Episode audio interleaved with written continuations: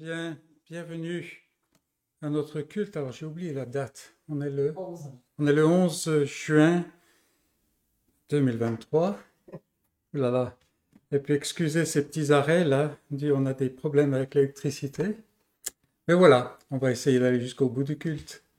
Euh, tout au moins en, en transmission.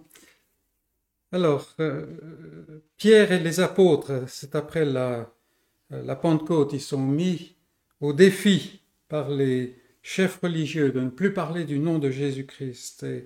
Pierre et les apôtres, ils ont nous répondirent, il faut obéir à Dieu plutôt qu'aux hommes. Le Dieu de nos pères a ressuscité Jésus, que vous avez tué en le pendant au bois. Dieu l'a élevé par sa droite, par sa puissance, comme prince et sauveur pour donner à Israël la repentance et le pardon des péchés. Nous sommes témoins de ces choses, de même que le Saint-Esprit que Dieu a donné à ceux qui lui obéissent. Voilà la réponse des, des apôtres et c'est intéressant pour nous. Euh, si vous prenez des notes, c'est acte 5, 29 à 32. Euh, c'est intéressant pour nous parce que on peut déjà voir se profiler dans l'avenir euh, même proche, un, temps où il faudra qu'on réponde de la foi qui est, que nous professons. Et c'est intéressant que les, les apôtres ici basent leur témoignage sur le fait qu'ils sont témoins, ils ont vu ces choses. Et ayant vu ces choses, ils ne peuvent pas se taire. Et la question se pose à chacun d'entre nous. Est-ce que nous avons vu ces choses au point de ne pas pouvoir nous taire. C'est la, question qui se pose. Je vous propose de chanter au numéro 37 maintenant. Seigneur, grand Dieu, ton pouvoir est immense. Tu dis, du néant surgit l'univers. Dieu Tout-Puissant, le 37.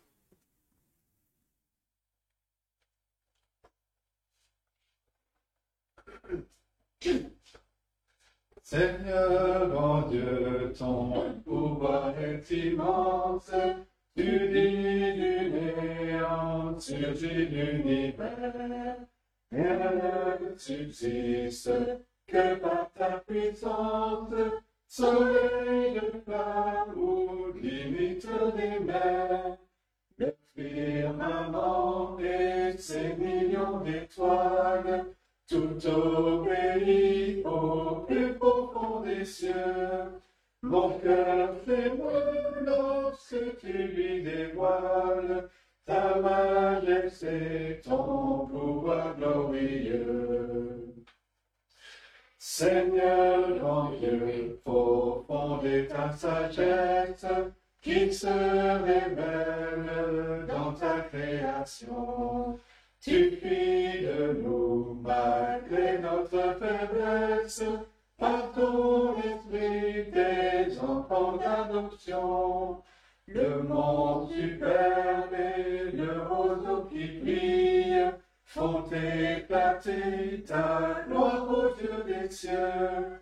Plein de respect, mon cœur ému te prie, et je bénis ton savoir merveilleux. Seigneur grand Dieu, ton amour est sublime, ton indicible à le révéler. Tu n'éteins pas le lumignon infime qui fume encore et ne peut plus brûler. J'étais lié par une chaîne infâme, tu l'as brisé sur la mon sauveur. Pleurant d'amour, je dors et je réclame ton sacrifice, immense rédempteur. Courbons-nous devant le Seigneur, prions. Seigneur notre Dieu, nous venons à un Dieu tout-puissant parce que tu es le Dieu Tout-Puissant qui n'a pas de semblable dans toute la terre et dans tout l'univers. Mais Seigneur, alors que nous venons devant toi, nous avons conscience à la fois de notre euh, petitesse et de notre fragilité qui vient de notre péché, de notre état de péché.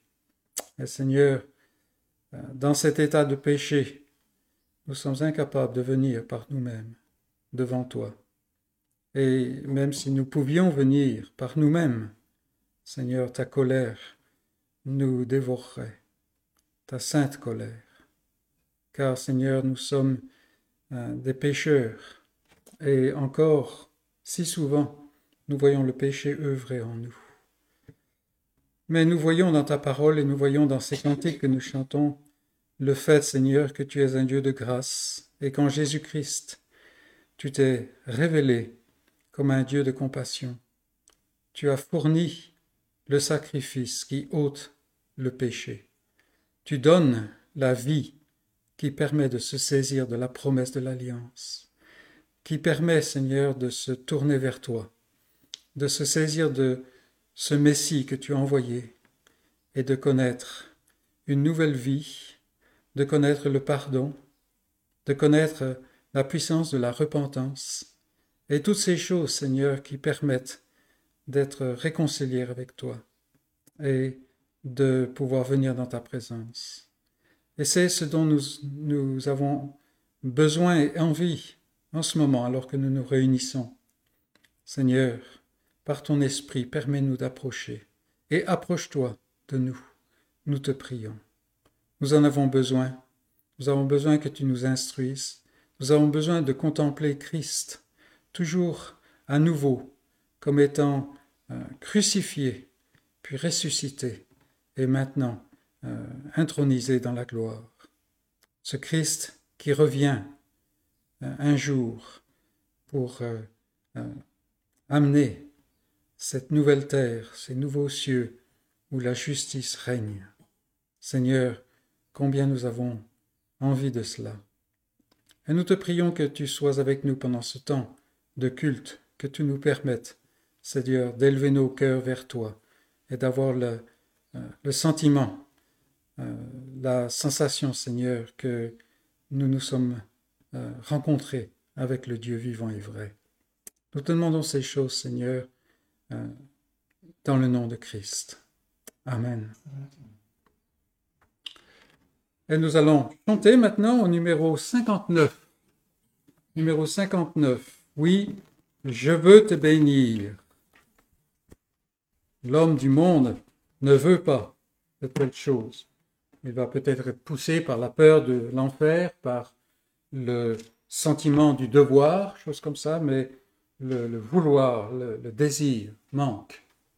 Je veux te bénir et chanter ta clémence. C'est un vieux mot, ça, clémence, n'est-ce pas? Mais un très beau, un très beau terme. 59.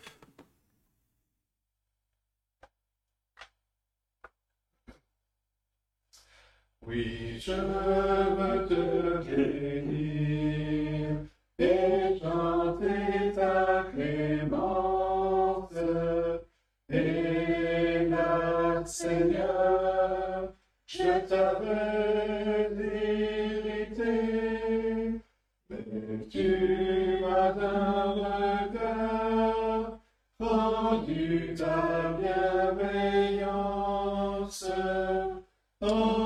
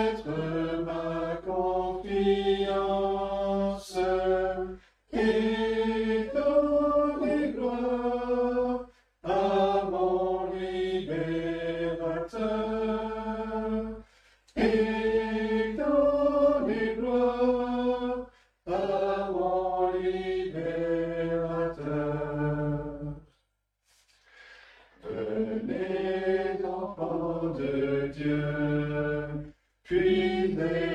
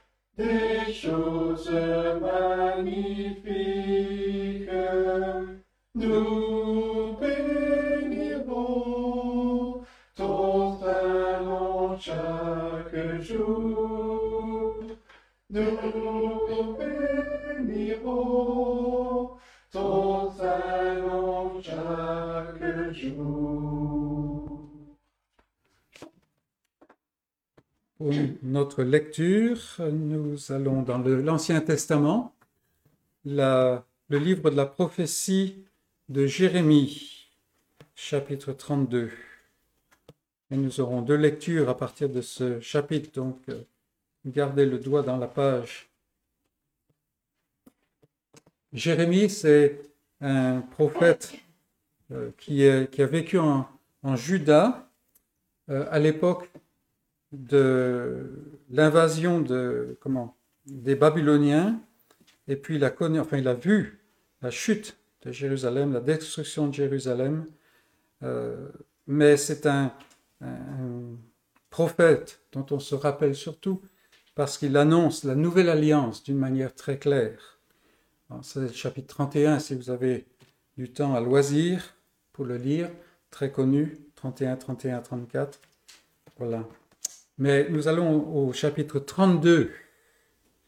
Et pour euh, indiquer les euh, armées babyloniennes entourent la ville de Jérusalem et c'est un siège. D'ailleurs, on voit que les, euh, les années sont comptées d'après Nebuchadnezzar. Donc chapitre 32, et nous lirons une partie, puis nous lirons plus tard une autre section. La parole fut adressée à Jérémie de la part de l'Éternel. La dixième année de Sédécias, roi de Juda. C'était la dix-huitième année de Nebuchadnezzar. L'armée du roi de Babylone assiégeait alors Jérusalem. Et Jérémie, le prophète, était enfermé dans la cour de la prison qui était dans la maison du roi de Juda. Sédécias, roi de Juda, l'avait fait enfermer et lui avait dit Pourquoi prophétises-tu en disant Ainsi parle l'Éternel Voici, je livre cette ville entre les mains du roi de Babylone, et il la prendra. Sédécias, roi de Juda, n'échappera pas aux Chaldéens, mais il sera livré entre les mains du roi de Babylone. Il lui parlera face à face et ses yeux verront ses yeux. Le roi de Babylone emmènera Sédécias à Babylone, où il restera jusqu'à ce que je me souvienne de lui, dit l'Éternel. Si vous vous battez contre les Chaldéens, vous n'aurez point de succès. Une petite parenthèse, on peut imaginer que Sédécias avait fichu Jérémie en prison, parce que le message de Jérémie au niveau politique, c'était assez décourageant pour le reste du pays, n'est-ce pas?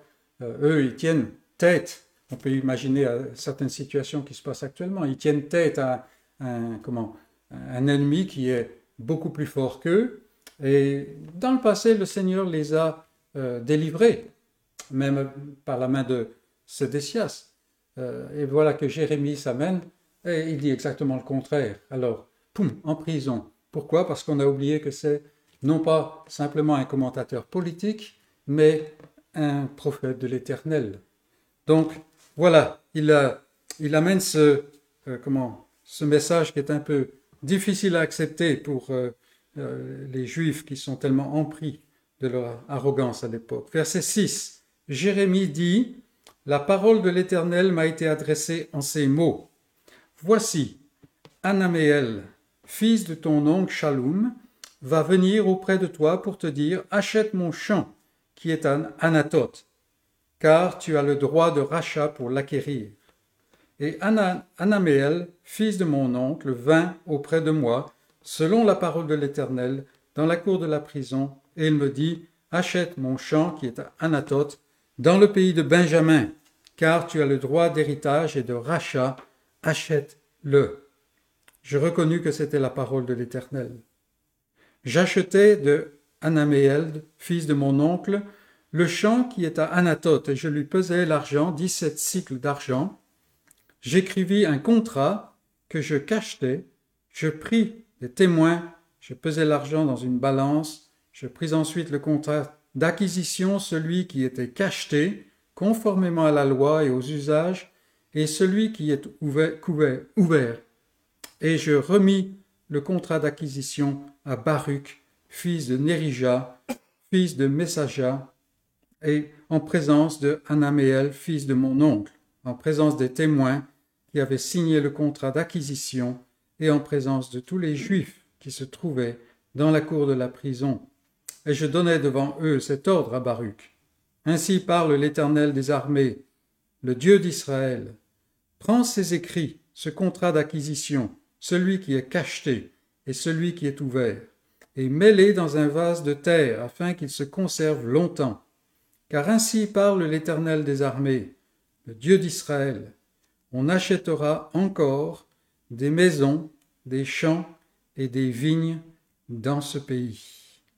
Nous interrompons ici la, euh, lecture, mais tout de suite vous voyez un peu euh, la situation tout à fait improbable et ridicule, parce que euh, le, comment, le champ qu'il faut acheter, il y a probablement des armées babyloniennes dessus, alors qu'il faut l'acheter. Et puis, il a euh, annoncé, déjà prophétisé de la part de l'Éternel que le pays allait être dévasté et euh, des gens allaient être déportés, dont Sédécias, le roi. Et il faut qu'il achète le champ. Mais Jérémie a compris ce que le Seigneur veut dire, parce qu'il est le serviteur, même si une bonne partie du peuple allait souffrir, mourir, euh, peu de temps après, Dieu continuait. Et c'est un grand encouragement pour le croyant. Parce que continuellement, j'espère que je ne suis pas le seul, enfin, d'un certain côté, j'espérerais être le seul, mais nous tournons le dos à Dieu, n'est-ce pas? Souvent, nous tournons autour de nous-mêmes, mais Dieu a un dessein, et il n'arrêtera pas jusqu'à ce que ce soit fait. C'est donc l'encouragement. On continuera donc, gardez le doigt dans, le, euh, dans la page, et nous allons chanter maintenant au numéro 38. Grand Dieu, nous te bénissons. Un cantique qu'on connaît bien, un cantique qui est issu d'un réveil. Numéro 38.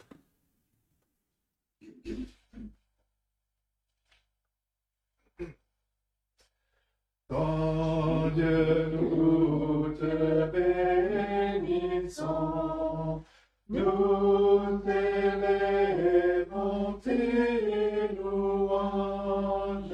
éternel, nous de concert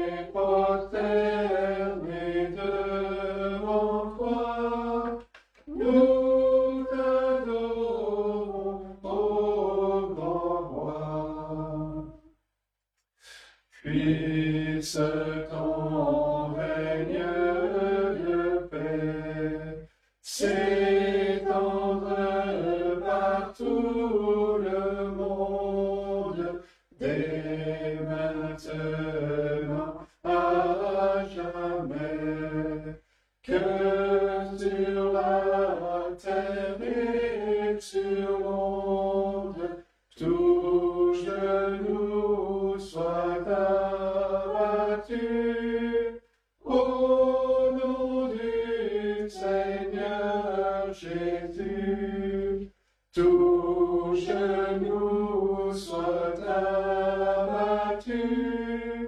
Au nom du Seigneur Jésus. Gloire soit au Saint-Esprit. Gloire soit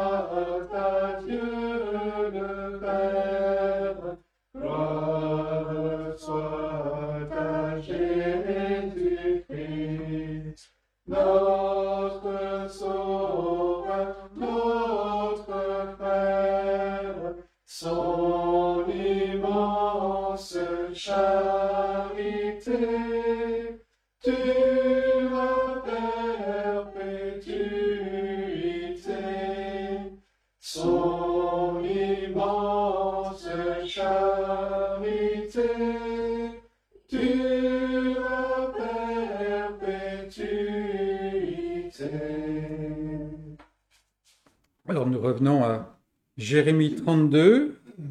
Encore, c'est un passage un peu long, mais bien, on va le lire. Verset 16, donc, on continue.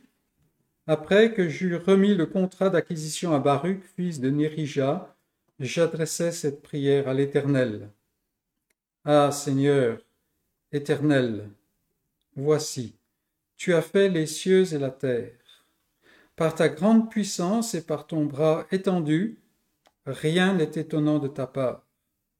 Tu fais miséricorde jusqu'à la millième génération, et tu punis l'iniquité des pères dans la personne de leurs enfants après eux. Tu es le Dieu grand, le puissant, dont le nom est l'Éternel des armées, Dieu Tout-Puissant. Tu es grand en conseil et puissant en action. Tu as les yeux ouverts sur toutes les voies des enfants des hommes, pour rendre à chacun selon ses voies, selon le fruit de ses œuvres. Tu as fait des miracles et des prodiges dans le pays d'Égypte jusqu'à ce jour, et en Israël parmi les hommes, et tu t'es fait un nom comme il est aujourd'hui. Tu as fait sortir du pays d'Égypte ton peuple d'Israël, avec des miracles et des prodiges, à main forte et à bras étendus, et avec une grande terreur. Tu leur as donné ce pays que tu avais juré à leur père de leur donner, pays où coule le lait et le miel. Ils sont venus, ils en ont pris possession, mais ils n'ont point obéi à ta voix. Ils n'ont point observé ta loi. Ils n'ont pas fait tout ce que tu leur avais ordonné de faire. Et c'est alors que tu as fait fondre sur eux tous ces malheurs. Voici les terrasses s'élèvent contre la ville. Juste une petite parenthèse. En fait, c'est la première fois que les, euh, comment, les, les, armées qui attaquaient ont commencé à bâtir, des, à, à, mettre de la terre pour passer au-dessus des murailles. Une nouvelle tactique, vous voyez. Donc les terrasses. Euh, où est-ce qu'on en était? Merci. La ville sera livrée entre les mains des Chaldéens qui l'attaquent, vaincue par l'épée, par la famine et par la peste. Ce que tu as dit est arrivé et tu le vois. Néanmoins, Seigneur éternel, tu m'as dit, achète un champ pour de l'argent, prends des témoins, et la ville est livrée entre les mains des Chaldéens. La parole de l'Éternel fut adressée à Jérémie en ces mots. Voici, je suis l'Éternel, le Dieu de toute, chair. Y a-t-il rien qui soit étonnant de ma part? C'est pourquoi ainsi parle l'Éternel. Voici, je livre cette ville entre les mains des Chaldéens et les mains de Nebuchadnezzar, roi de Babylone, et il la prendra. Et puis nous allons maintenant au verset 36. Et maintenant, ainsi parle l'Éternel, le Dieu d'Israël, sur cette ville dont vous dites elle sera livrée entre les mains du roi de Babylone, vaincue par l'épée, par la famine et par la peste. Voici, je les rassemblerai de tous les pays où je les ai chassés, dans ma colère, dans ma fureur et dans ma grande irritation. Je les ramènerai dans ce lieu et je les y ferai habiter en sécurité. Ils seront mon peuple et je serai leur Dieu. Je leur donnerai un même cœur et une même voix, afin qu'ils me craignent toujours. Pour leur bonheur, et celui de leurs enfants après eux. Je traiterai avec eux une alliance éternelle. Je ne me détournerai plus d'eux, je leur ferai du bien, et je mettrai ma crainte dans leur cœur, afin qu'ils ne s'éloignent pas de moi. Je prendrai plaisir à leur faire du bien, et je les planterai véritablement dans ce pays, de tout mon cœur et de toute mon âme. Car ainsi parle l'Éternel. De même que j'ai fait venir sur ce peuple tous ces grands malheurs, de même je ferai venir sur eux tout le bien que je leur promets. On achètera des champs dans ce pays, dont vous dites c'est un désert, sans homme ni bête. Il est livré entre les mains des Chaldéens. On achètera des champs pour de l'argent, on écrira des contrats, on les cachètera, on prendra des témoins dans le pays de Benjamin et aux environs de Jérusalem. Dans les villes de Juda, dans les villes de la montagne, dans les villes de la plaine, dans les villes du Midi, car je ramènerai leurs captifs, dit l'Éternel. Et ici, on voit plusieurs choses. Euh, simplement, euh, rapidement, euh, le fait que le prophète se tourne vers Dieu. Rien de spécial, c'est un prophète, n'est-ce pas? Mais il a un problème. Parce que la parole de Dieu a annoncé que le pays va dévasté, et ça a été donné très clairement, mais en même temps, le Seigneur lui demande d'acheter un champ. il y a un problème. Et alors, plutôt que d'essayer de, euh, de réfléchir pour trouver la quadrature du, cercle, il s'adresse à l'Éternel. Et la question se pose à chacun d'entre nous quand nous sommes dans la perplexité, à qui est-ce que nous allons? L'autre chose, c'est que ce que Dieu a dit par rapport au péché se passe. Bien entendu, on dira tout de suite, oui, mais pour le croyant, ça se passe en Christ. Mais ça se passe quand même, n'est-ce pas? C'est-à-dire que le malheur, qui est le, prix du péché, le salaire du péché, pour le dire d'une manière biblique, n'est-ce pas, se, produit. Mais ça n'est pas la fin. Vous avez vu ce mot néanmoins. Néanmoins, il y a quelque chose d'autre.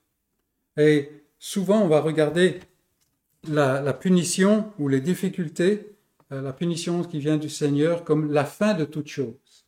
Non, la fin de toute chose, c'est l'éternel.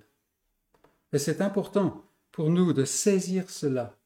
Et nous voyons de nouveau une, euh, comment, une expression de la, nouvelle alliance. A une chose que l'ancienne alliance ne pouvait pas dire à Israël, c'était que quelque chose se passe dans leur cœur parce que simplement, ils n'étaient pas dans la nouvelle alliance. Ceux qui faisaient partie de la nouvelle alliance, le reste dont parle Ésaïe par exemple, euh, devancier de Jérémie, le reste, oui, Dieu avait œuvré dans leur cœur, mais en général, non. Mais voilà une nouvelle alliance qui, qui se produit, et, enfin qui va venir, et cette nouvelle alliance se, se passe dans le cœur. C'est pour cela que quiconque aujourd'hui s'attache pour avoir de l'espoir dans les rituels, dans le fait d'être dans la bonne église, de venir régulièrement aux réunions et ainsi de suite. Enfin, toutes les choses peut, euh, dont on peut s'envelopper, n'est-ce pas?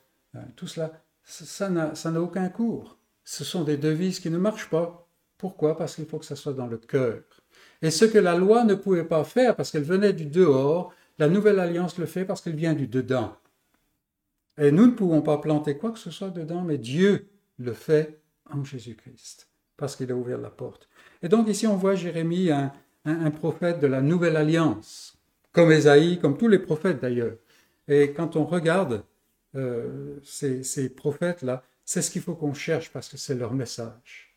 Ils prêchent Christ, sans savoir le, quel sera son nom, n'est-ce pas? Mais ils le prêchent. Et donc, nous nous réjouissons de ces choses et nous s'en tireront euh, enseignement. Euh, prions maintenant. Tournons-nous vers le Seigneur. Seigneur notre Dieu, si souvent nous réagissons comme des êtres humains issus d'une race qui est centrée sur elle-même en raison du péché, de cette rébellion, d'avoir dit non à ta parole. Seigneur, nous nous approchons de toi parce que tu nous as, tu as éclairé ta parole devant nos yeux. tu nous as donné un cœur qui se plaît à faire ta volonté. Seigneur, tu as été bon envers nous. Et nous nous tournons vers toi, Seigneur, pour te demander de continuer à nous enseigner, à nous enseigner notre petitesse, le fait que notre chair ne peut rien produire de bien. Même le bien qu'elle produit, elle le tourne vers soi-même et lui enlève euh, tout bénéfice qui puisse en découler. Mais Seigneur, en Jésus-Christ, celui que tu as annoncé dès le début, en Jésus-Christ, tu as ouvert cette voie, cette voie royale, où tes élus peuvent s'avancer parce que par ton esprit tu as transformé le cœur de pierre en un cœur de chair, un cœur qui désire faire ta volonté.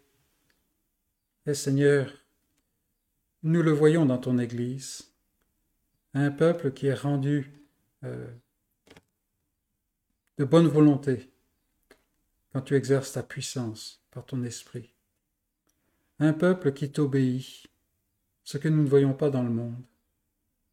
Il est vrai, Seigneur, que bien souvent, hélas, nous écoutons les élans de cette chair qui veut te désobéir, mais par ta parole et par ton esprit, Seigneur, tu affermis et fortifies ton peuple pour marcher dans tes voies.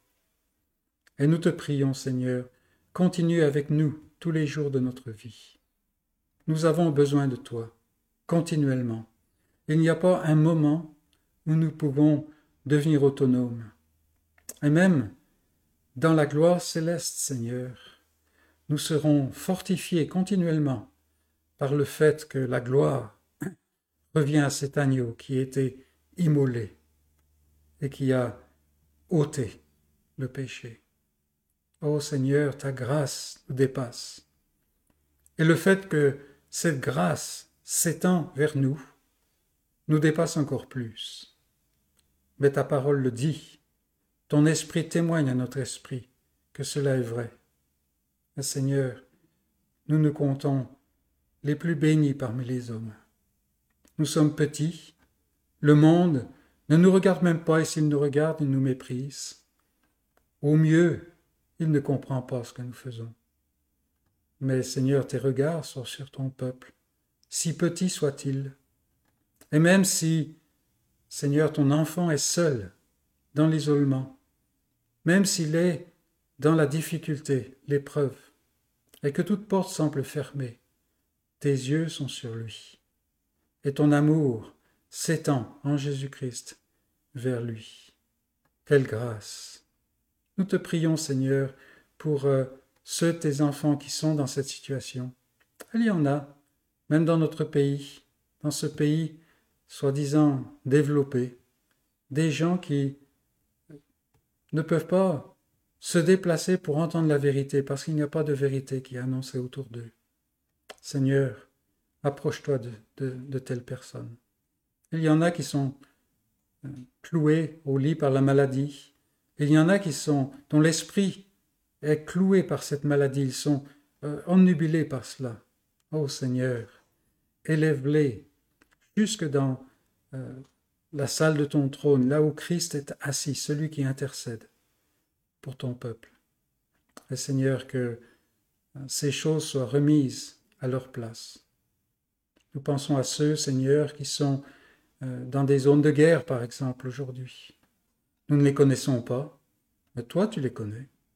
Et ces choses n'échappent pas à ta main, de la même manière que Jérusalem a été complètement dévastée. Seigneur, peut-être leur vie est complètement dévastée, mais toi tu es là. Et ta promesse est toujours qu'il y aura de nouveaux cieux, une nouvelle terre, et rien ne s'arrêtera jusqu'à ce jour. Ô Seigneur, donne l'espérance qui est en Jésus-Christ à ceux-là de nos frères qui sont dans ces situations.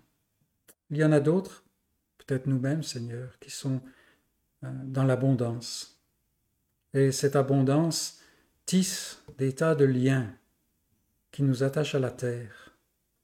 Ô Seigneur, dans ta sagesse et dans ta sainteté, nous te prions, tremblant, effectivement, mais nous te prions, brise ces liens, brise ces liens et libère ton peuple, Seigneur.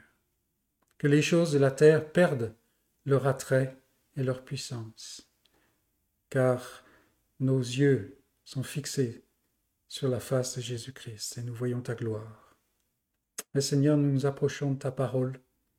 Euh, bientôt, euh, cette parole va nous être ouverte, expliquée, appliquée, et nous serons mis au défi, Seigneur, de marcher selon cette parole. Nous te prions, parce que nous ne sommes pas capables, que ton esprit vienne œuvrer en chacun de nous et nous donner euh, des perspectives, des, euh, oui, des perspectives de Jésus-Christ, celui qui a été élevé et qui est maintenant dans les cieux même, assis à ta droite, qui est celui qui règne, celui qui revient. Ô Seigneur, n'en termine pas avec nous. Et si jamais, Seigneur, nous nous euh, trompons en pensant que nous marchons dans tes pas, éveille-nous, nous te prions, et donne-nous, oui, donne-nous vraiment, Seigneur, d'être transformés, de marcher dans l'obéissance à ta parole, à ta volonté, et que ta gloire resplendisse parmi ton peuple, aujourd'hui même, dans ce siècle mauvais, car nous te demandons Jésus-Christ. Amen. Donc juste avant le message, nous allons chanter au 76. Que ce soit l'expression de notre désir. Seigneur, que n'ai-je mille voix pour chanter tes louanges, pour chanter tes louanges. Le numéro 76.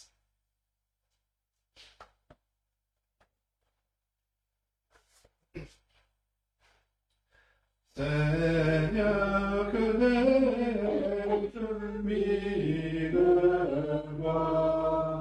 pour chanter tes louanges, pour chanter tes louanges,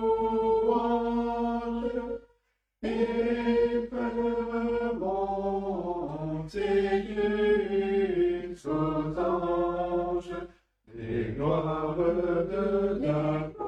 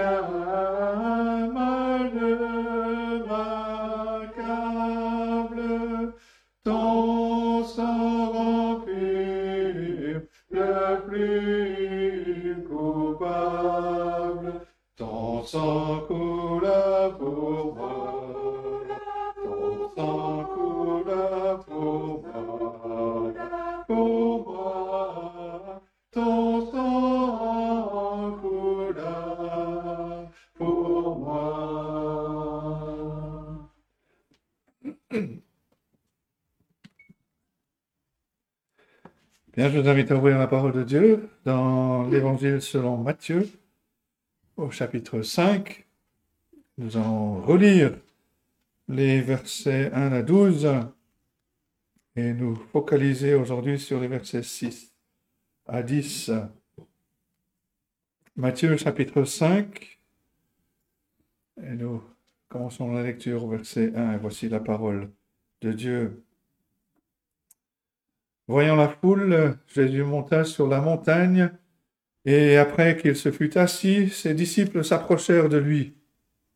Puis, ayant ouvert la bouche, il les enseigna et dit, Heureux les pauvres en esprit, car le royaume des cieux est à eux. Heureux les affligés, car ils seront consolés. Heureux les débonnaires, car ils hériteront la terre. Heureux ceux qui ont faim et soif de la justice, car ils seront rassasiés. Heureux les miséricordieux, car ils obtiendront miséricorde. Heureux ceux qui ont le cœur pur, car ils verront Dieu. Heureux ceux qui procurent la paix, car ils seront appelés fils de Dieu. Heureux ceux qui sont persécutés pour la justice, car le royaume des cieux est à eux. Heureux serez-vous lorsqu'on vous outragera, qu'on vous persécutera et qu'on dira faussement de vous toutes sortes de mal à cause de moi. Réjouissez-vous et soyez dans l'allégresse, parce que votre récompense sera grande dans les cieux. Car c'est ainsi qu'on a persécuté les prophètes qui ont été avant vous. Et c'est la parole de Dieu. Commençons par une histoire, l'histoire d'un entraîneur euh, d'athlétisme qui avait un seul objectif, celui de voir ses athlètes devenir les meilleurs. Et il, il leur a donné tous les avantages possibles, que ce soit euh, dans l'entraînement, mais aussi dans, dans l'équipement. Et quand cet entraîneur rentrait chez lui, euh, il passait du, temps à, à concevoir des, des, chaussures de course qui soient plus adaptées et à, à, à, oui, à, dessiner un, équipement euh, de course qui serait plus léger. Il est allé jusqu'à découper des prototypes de chaussures sur le gaufrier de sa femme euh, et il les a donnés à ses coureurs. Il a apporté ces chaussures qu'il avait créées et l'équipement de course euh, qu'il avait dessiné à un homme d'affaires. La conséquence de cela, a été la naissance de Nike. Quand on poursuit un objectif, il y a des conséquences et certaines conséquences sont parfois imprévues. L'objectif de porter l'évangile à toutes les nations a eu une conséquence encore plus large. Il a apporté l'alphabétisation à beaucoup de peuples. La foi chrétienne, on le sait, est une révélation de Dieu qui est centré sur un livre. Les prophètes, les, apôtres ont parlé de la part de Dieu. Ils ont écrit les, euh, les actes de Dieu euh, afin que euh, toute la vérité soit préservée après qu'ils, eux, soient partis. On a lu Jérémie. Jérémie n'est plus là, mais ses paroles sont là.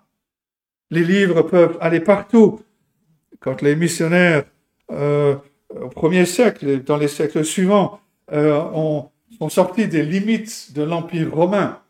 Ils ont souvent rencontré des peuples qui n'avaient pas de langue écrite. Ils ont adapté leur alphabet, ils ont adapté leur propre grammaire aux, langues parlées. Ils ont créé des langues écrites pour permettre au peuple de pouvoir lire la Bible dans leur langue maternelle. Le désir de transmettre le livre, de transmettre la Bible, a eu pour conséquence l'alphabétisation de beaucoup de personnes. Mais avant cela même, le Seigneur Jésus-Christ a fait un point, un point similaire sur les objectifs et leurs conséquences. Et il dit ici que la recherche de la justice conduit à des résultats, des résultats qui sont selon Dieu.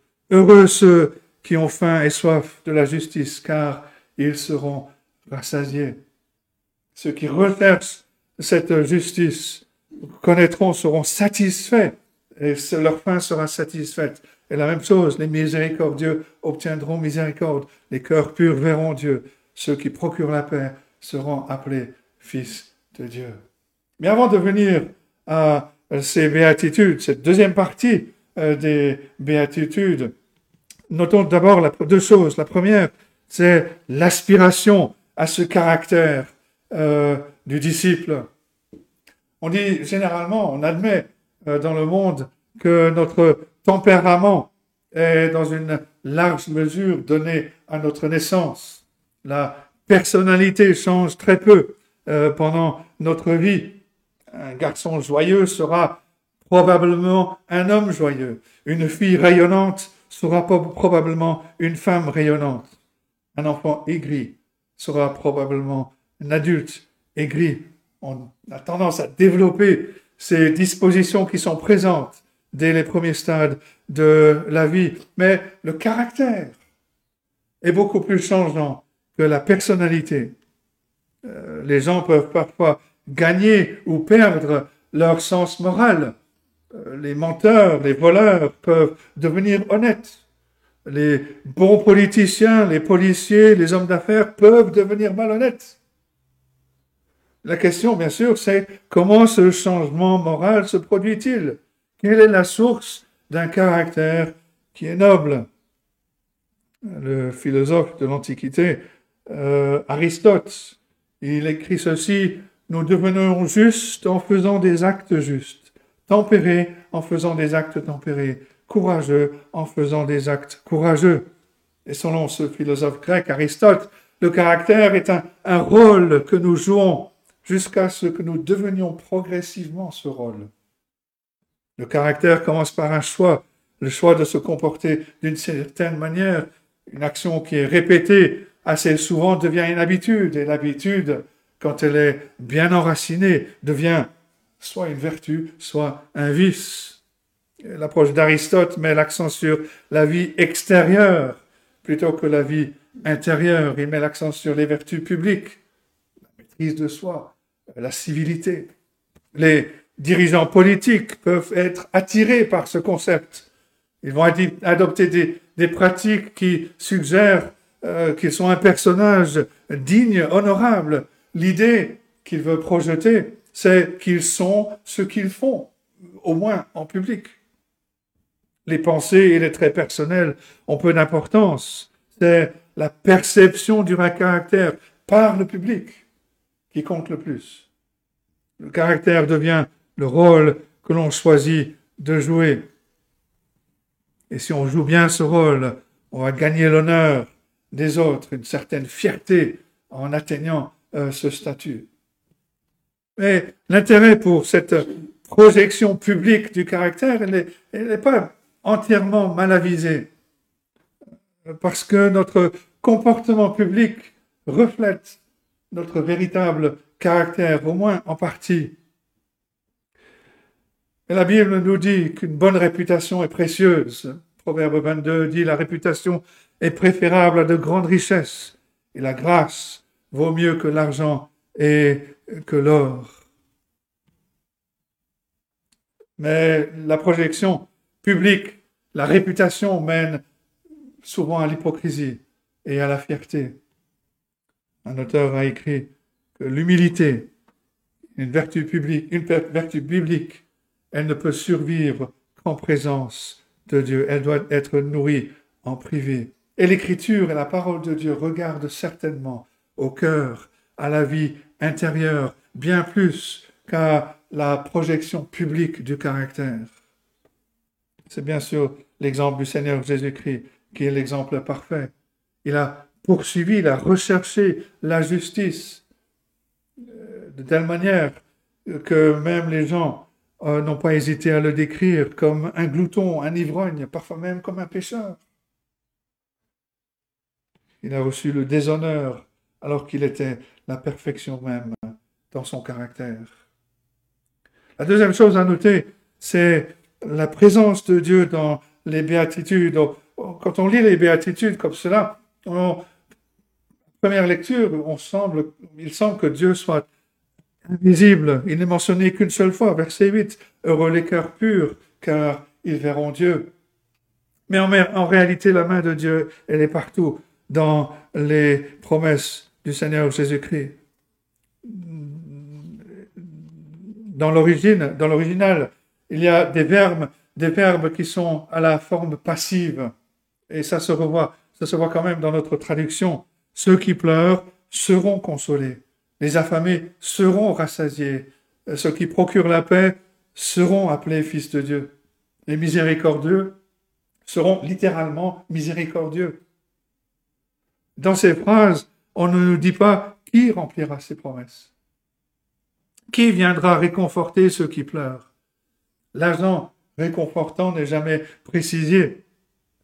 Et dans les temps bibliques, les Israélites étaient tellement zélés pour éviter de, prendre le nom de Dieu en vain qu'ils voulaient éviter d'utiliser son nom à tout prix. Et une façon d'éviter son nom était d'utiliser ce que euh, on appelle un passif divin, c'est-à-dire un, un, verbe sous forme passive où Dieu est l'agent qui n'est pas déclaré. Et le Seigneur Jésus-Christ utilise cette expression-là. Et le sens de ces phrases est donc que c'est Dieu qui réconforte ceux qui pleurent. C'est lui qui nourrit ceux qui ont faim de justice. La Bible enseigne à la fois que Dieu accorde un cœur nouveau, un caractère euh, nouveau. C'est la prière du psalmiste dans le psaume 51. 51. Ô Dieu, crée en moi un cœur, un cœur pur. Mais la Bible enseigne aussi qu'il nous appelle à rechercher la justice, à rechercher la piété, la foi, l'amour, la patience et la douceur. C'est l'apôtre Paul dans 1 Timothée euh, chapitre 6, par exemple. Et les béatitudes soulignent ces deux réalités. Lorsque le Seigneur Jésus-Christ bénit les disciples qui ont faim et soif de justice, il bénit ceux qui font de la justice leur but.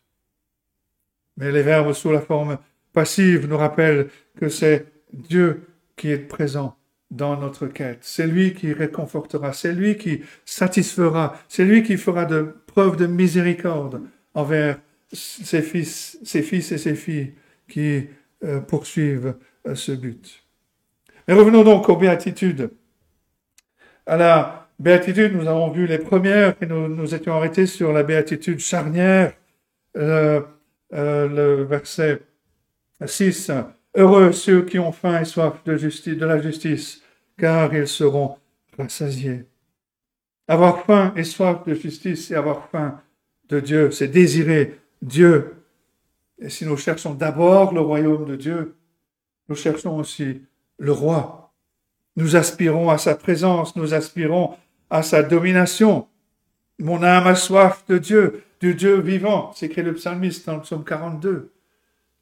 Seigneur Jésus-Christ dit en Jean 6, verset 35, 135, Celui qui vient à moi n'aura jamais faim. Celui qui croit en moi n'aura jamais soif. Avoir faim et soif de justice, c'est aussi désirer, c'est désirer Dieu, c'est désirer sa parole, c'est désirer la parole de Dieu. Cette faim, cette soif sont personnelles, mais elles sont plus que simplement personnelles. On désire que Dieu nous change, oui, qu'il nous transforme. Il a promis de le faire, de nous transformer à l'image de son Fils, le Seigneur Jésus-Christ. Mais on désire aussi qu'il transforme euh, ce, cette société dans laquelle nous vivons, afin que son règne soit visible. Nous ne sommes pas, en tant que disciples du Seigneur Jésus-Christ, des individualistes. On ne va pas grandir en se retirant du monde dans un monastère. Non, on aspire à une influence dans la société.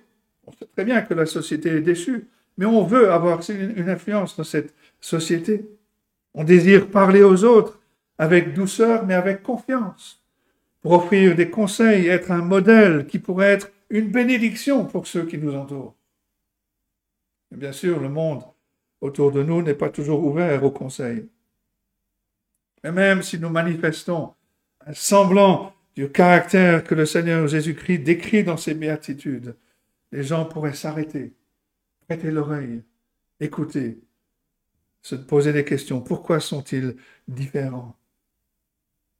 Peut-être que nos vies sont suffisamment désordonnées, juste assez loin de nos propres conseils pour nous garder dans l'humilité et une humble conscience de nos échecs est quelque chose euh, d'attrayant, d'attachant. quand on veut donner des conseils aux autres. On reconnaît nos propres faiblesses. On reconnaît notre propre dépendance de Dieu.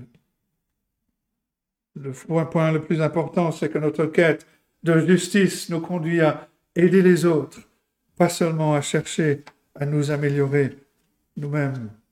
Personne n'est à la hauteur de ses aspirations.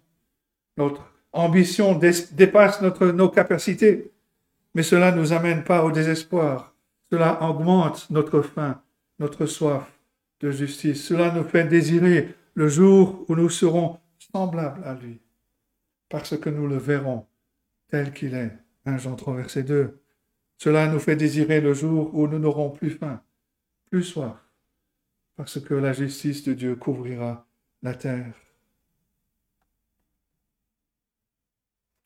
Il y a le danger, bien sûr, comme j'ai souligné la dernière fois, de s'installer dans une simple routine, dans un devoir. On va s'accrocher, euh, on va rechercher, on va tomber dans des pièges, rechercher une passion mal, mal dirigée.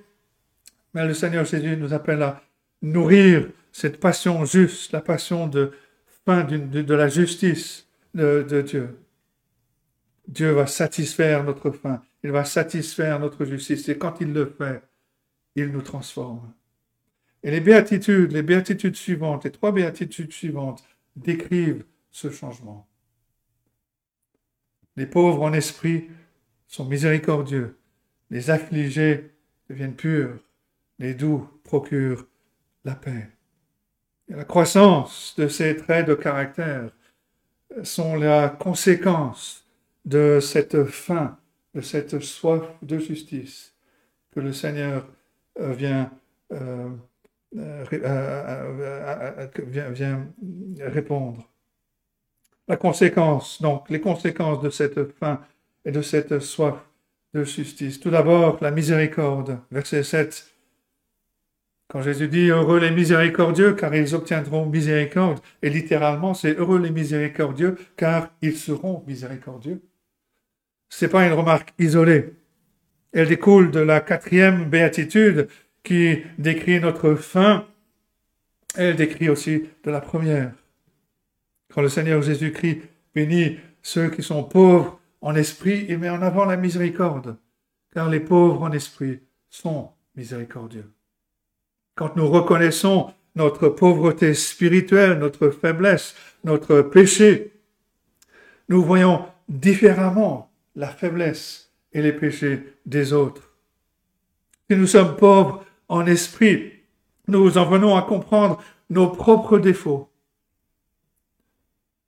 nous en venons à développer une certaine patience avec eux. Mais en conséquence, nous apprenons à être empathiques, patients, compatissants avec les autres et avec leurs défauts. Nous ne sommes plus condescendants. Nous ne demandons plus ce qui ne va pas chez lui ou comment il a pu faire ça. Nous savons que nous aurions pu faire, peut-être que nous l'avons fait, la même chose. Lorsqu'on voit un frère, une sœur en difficulté, on lui montre cette compassion et on se demande comment est-ce que je peux l'aider? Ce sentiment de compassion conduit à l'action. Les pauvres en esprit sont miséricordieux et nous offrons de l'aide aux autres. Seigneur Jésus-Christ cite en Matthieu 9, verset 13, dit que euh, Dieu demande, il prend plaisir à la miséricorde.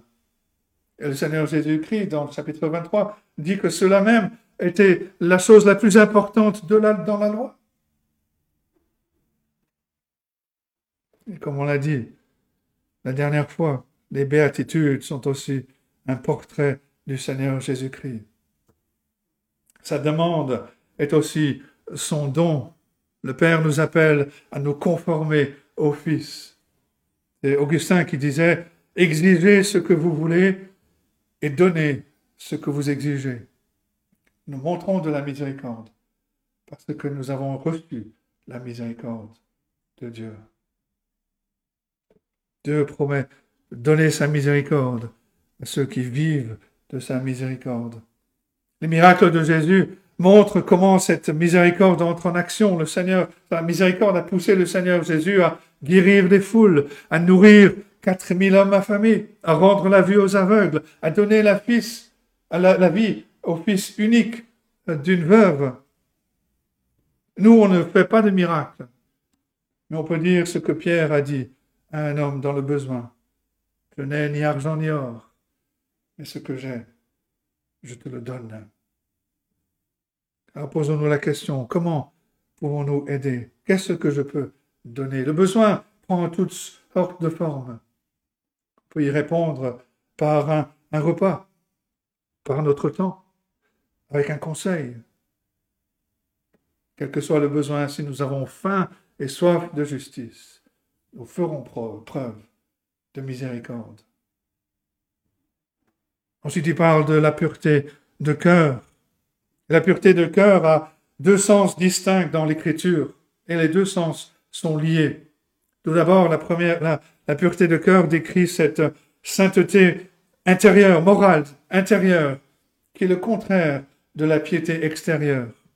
Les prophètes de l'Ancien Testament euh, s'opposaient euh, opposait plutôt l'observance rituelle de la loi, surtout les sacrifices et la circoncision, à l'obéissance à l'alliance qui venait d'un cœur sincère. Moïse a appelé Israël à circoncire les cœurs, pas seulement la chair. Samuel dit l'obéissance vaut mieux que les sacrifices, 1 Samuel 15, 22. Le prophète Jérémie, dont on a cité un passage tout à l'heure, a tiré à boulet rouge sur les Israélites qui s'étaient réfugiés dans le temple, pendant qu'en même temps, ils opprimaient les faibles et ils couraient après d'autres dieux. Jérémie 7, euh, les versets 1 et suivants. La parole fut adressée à Jérémie de la part de l'Éternel en ces mots. Place-toi à la porte de la maison de l'Éternel et publie cette parole et dis, Écoutez la parole de l'Éternel, vous tous, hommes de Juda, qui entrez par ces portes pour adorer l'Éternel. Ainsi parle l'Éternel des armées, le Dieu d'Israël. Réformez vos voies et vos œuvres, et je vous laisserai demeurer dans ce lieu. Ne vous livrez pas à des espérances trompeuses en disant C'est ici le temple de l'Éternel, le temple de l'Éternel, le temple de l'Éternel. Si vous réformez vos voies et vos œuvres, si vous pratiquez la justice envers les uns et les autres, si vous n'opprimez pas l'étranger, l'orphelin et la veuve, si vous ne répandez pas en ce lieu le sang innocent, et si vous n'allez pas après d'autres dieux pour votre malheur, alors je vous laisserai demeurer dans ce lieu, dans le pays que j'ai donné à vos pères d'éternité en éternité, en éternité. Mais voici, vous vous livrez à des espérances trompeuses qui ne servent à rien. Quoi? Dérober, tuer, commettre des adultères, jurer faussement, offrir de l'encens à Baal, aller après d'autres dieux que vous ne connaissez pas. Puis vous venez vous présenter devant moi dans cette maison sur laquelle mon nom est invoqué et vous dites, nous sommes délivrés. Et c'est afin de commettre toutes ces abominations. On pourrait continuer le passage. A un passage, un passage, similaire euh, dans Ésaïe chapitre 1, à partir du verset 10. De d'abord, donc, l'expression la, la, pureté de cœur décrit cette morale, sainteté morale, intérieure, contraire d'une piété extérieure. Mais la deuxième signification, c'est que la pureté peut signifier aussi la simplicité, l'absence de duplicité, l'absence de jouer un double jeu. Et les purs, de ce point de vue-là, sont ceux qui montrent la miséricorde parce qu'ils aiment la miséricorde. Et pas pour gagner une récompense.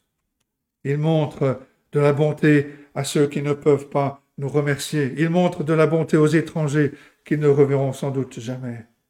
Et le Seigneur, et dans Matthieu, pardon, euh, Jésus met en avant la pureté de cœur dans les deux sens. Dans le premier sens, le Seigneur Jésus s'attend à ce que notre pureté intérieure corresponde à notre pureté extérieure. Euh, dans le chapitre un peu plus loin, chapitre 5 un peu plus loin, il dit que nous devons fuir l'adultère, pas seulement dans nos actes, mais aussi dans nos pensées. Dans le chapitre 6, il parle de la prière, de la prière en public, mais il dit que nous devrions être plus attentifs encore à la prière en privé, lorsque personne nous voit. Et puis j'ai cité ce passage dans Matthieu chapitre 23, le Seigneur va écorché les pharisiens et les scribes pour leur religion purement extérieure. Malheur à vous, scribes et pharisiens, Matthieu 23, verset 23. Hypocrite, parce que vous payez la dîme de la menthe, de l'aneth et du cumin, que vous laissez ce qui est plus important dans la loi, la justice, la miséricorde et la fidélité. Ils ont l'air juste de l'extérieur, mais ils sont pleins d'hypocrisie.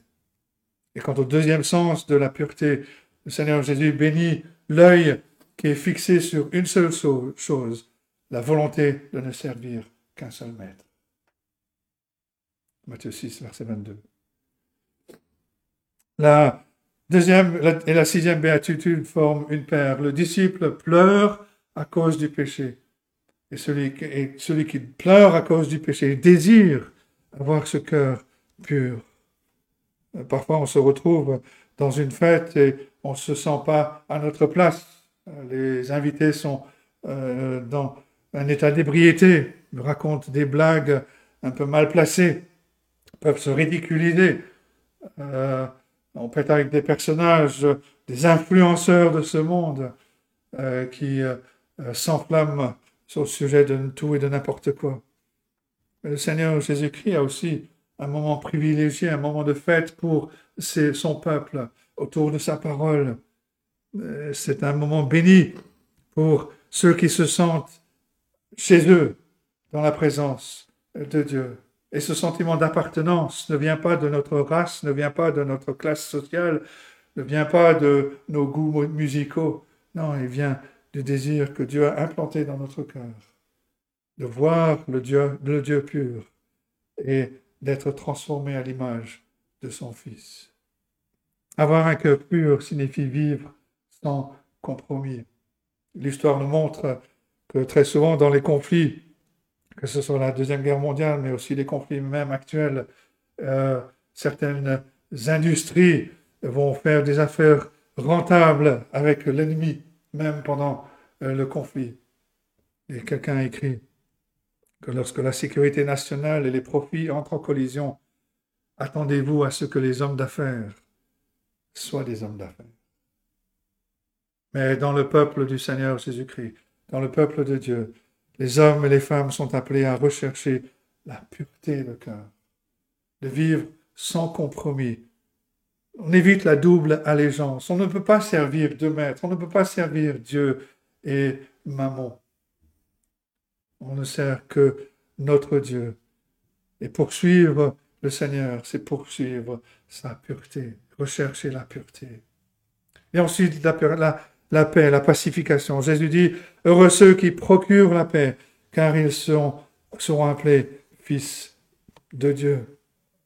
Notez que Jésus ne dit pas qu'ils seront appelés enfants de Dieu, comme dans certaines versions, mais bien fils de Dieu. Et dans la pensée euh, juive, être fils de voulait dire partager le caractère de. Fils de Dieu et enfant de Dieu font référence à la même relation avec Dieu. Mais l'expression fils de Dieu met l'accent sur le caractère plutôt que sur la position. Et on voit comment les troisième, la troisième béatitude mène à la septième. Les doux qu'on peut aussi traduire humble, deviennent des artisans de paix. Et ils le deviennent pour deux raisons. Tout d'abord, ils savent qu'ils sont sans mérite. Ils cessent de se promouvoir, de se mettre en avant. Ils cessent de courir après, de s'accaparer les privilèges et la reconnaissance. Et quand ils cessent d'exiger, la paix a tendance à émerger. Parce que la, plupart des conflits découlent de l'affirmation de soi, et chacun qui veut s'affirmer. Les doux savent qu'ils sont sans mérite, que tout ce qu'ils possèdent, ils l'ont reçu par grâce. Deuxièmement, ceux qui sont en conflit font confiance à ceux qui sont doux, à ceux qui sont humbles, pour faire la paix. Les doux, ne recherchent pas à obtenir un avantage. Ils ne se demandent pas Qu'est-ce que je peux obtenir? De qui est-ce que je peux obtenir une faveur? Non, ce sont des, des courtiers impartiaux, honnêtes. Et les gens qui sont dans un conflit font confiance à ceux qui sont doux parce qu'ils ne visent pas des faveurs futures.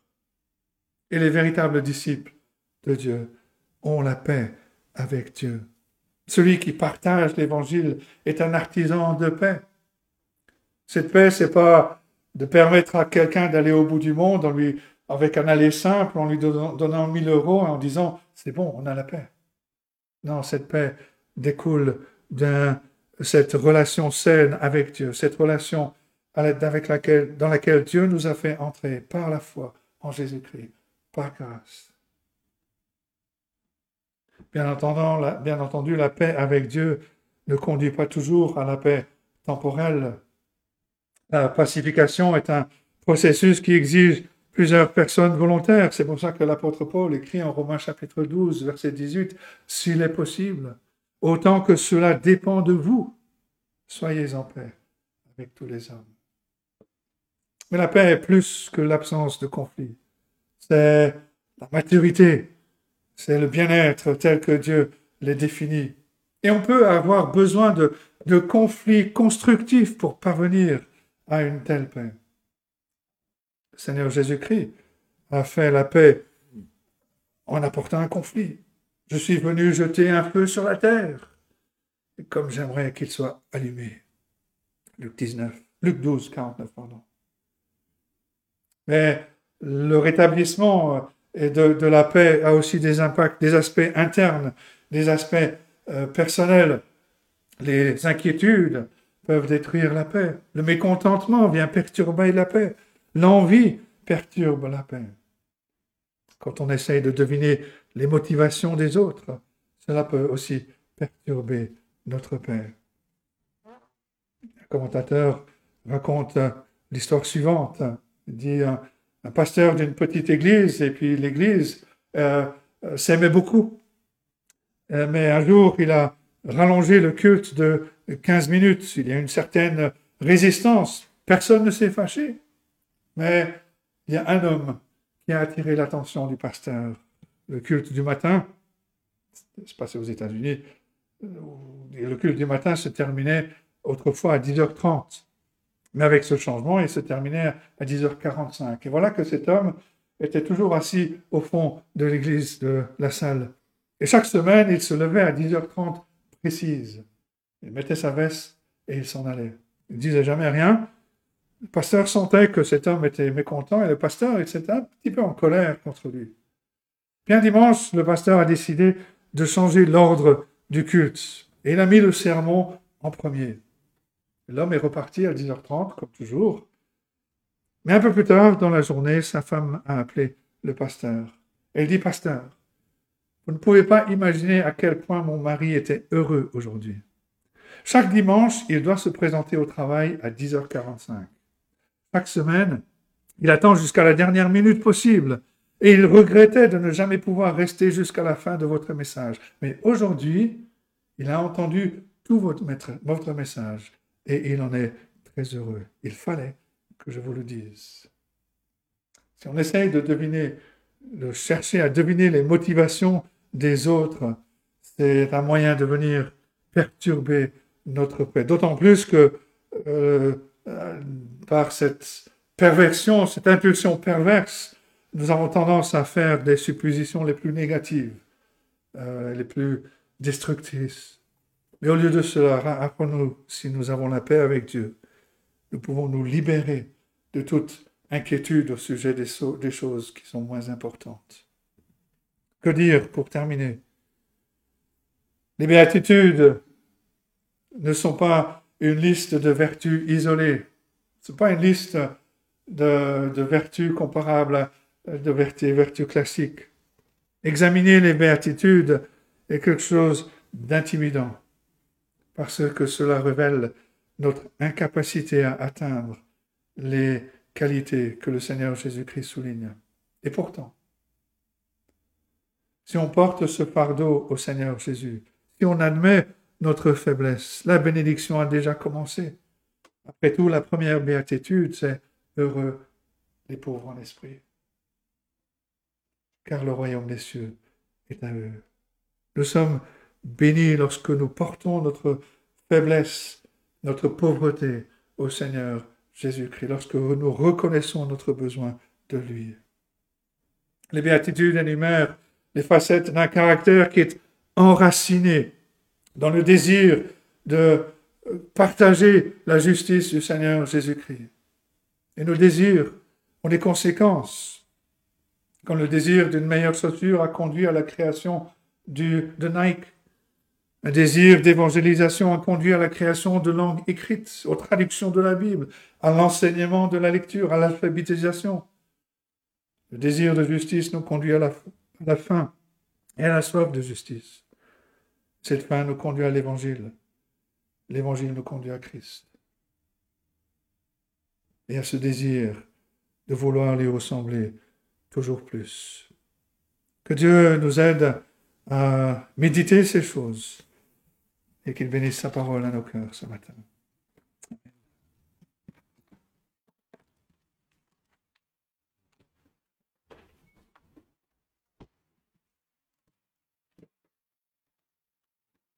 Nous allons terminer notre culte par le chant du cantique 255. Ô mon Sauveur, aux sources intarissables de tout vrai bien, de douceur, de bonté. Tu réunis dans ton être adorable tous les, trésors de la divinité. 255.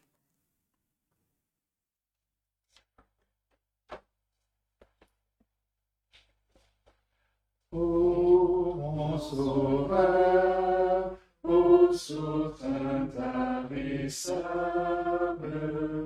de tout bien, de douceur, de bonté, tu réunis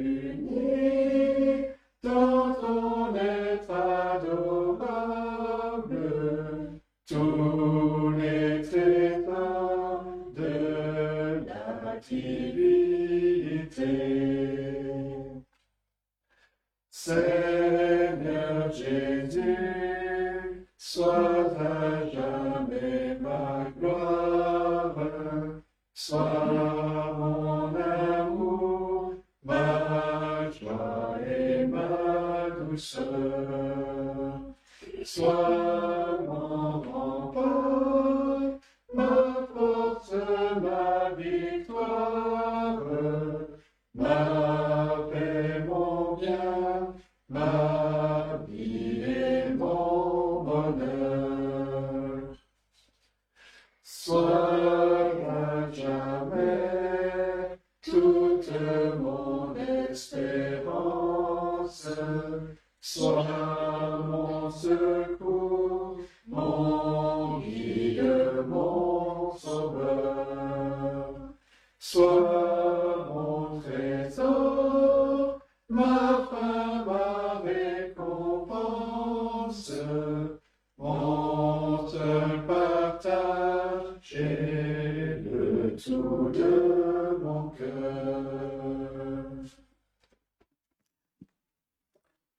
retrouverons donc mercredi soir. Philippe, tu seras avec nous? Super. Et puis dimanche prochain, donc Philippe sera dans sa famille. On pense à, lui, on pense à toute la famille. Tu pourras transmettre nos salutations à Peter et Rebecca. Bon, aux autres frères et sœurs, mais en particulier eux qui ont fait partie de l'église ici. Et puis les parents. Je réfléchissais cette semaine nous avons rencontré tes parents la première fois en 1975. C'est un bail, hein? Bon, ils étaient plus jeunes, nous aussi. Voilà. Et donc vous aurez le... Vous préparez toute la semaine parce que je prendrai le message dimanche prochain. Dieu voulant, courbons-nous devant Seigneur. Seigneur notre Dieu, tu as parlé dans ta parole, tu as élevé nos cœurs pour voir ta volonté. Et Seigneur, nous nous plaçons devant toi en te demandant de nous faire la grâce de l'obéissance, de voir que ces choses viennent de toi et non de nous, mais que tu nous appelles à les vivre, et que c'est ainsi que tu manifestes toute ta puissance, toute ta gloire, et que tu manifestes la gloire de Jésus-Christ, celui qui a vécu la vie parfaite, qui a enduré la mort qui apporte la paix, celui qui a ouvert la porte des cieux. Seigneur, donne-nous de vivre cette semaine dans l'espérance et dans l'obéissance, car nous te le demandons à Jésus-Christ. Amen. Bien, bon dimanche, bonne semaine à chacun, et que Dieu soit glorifié.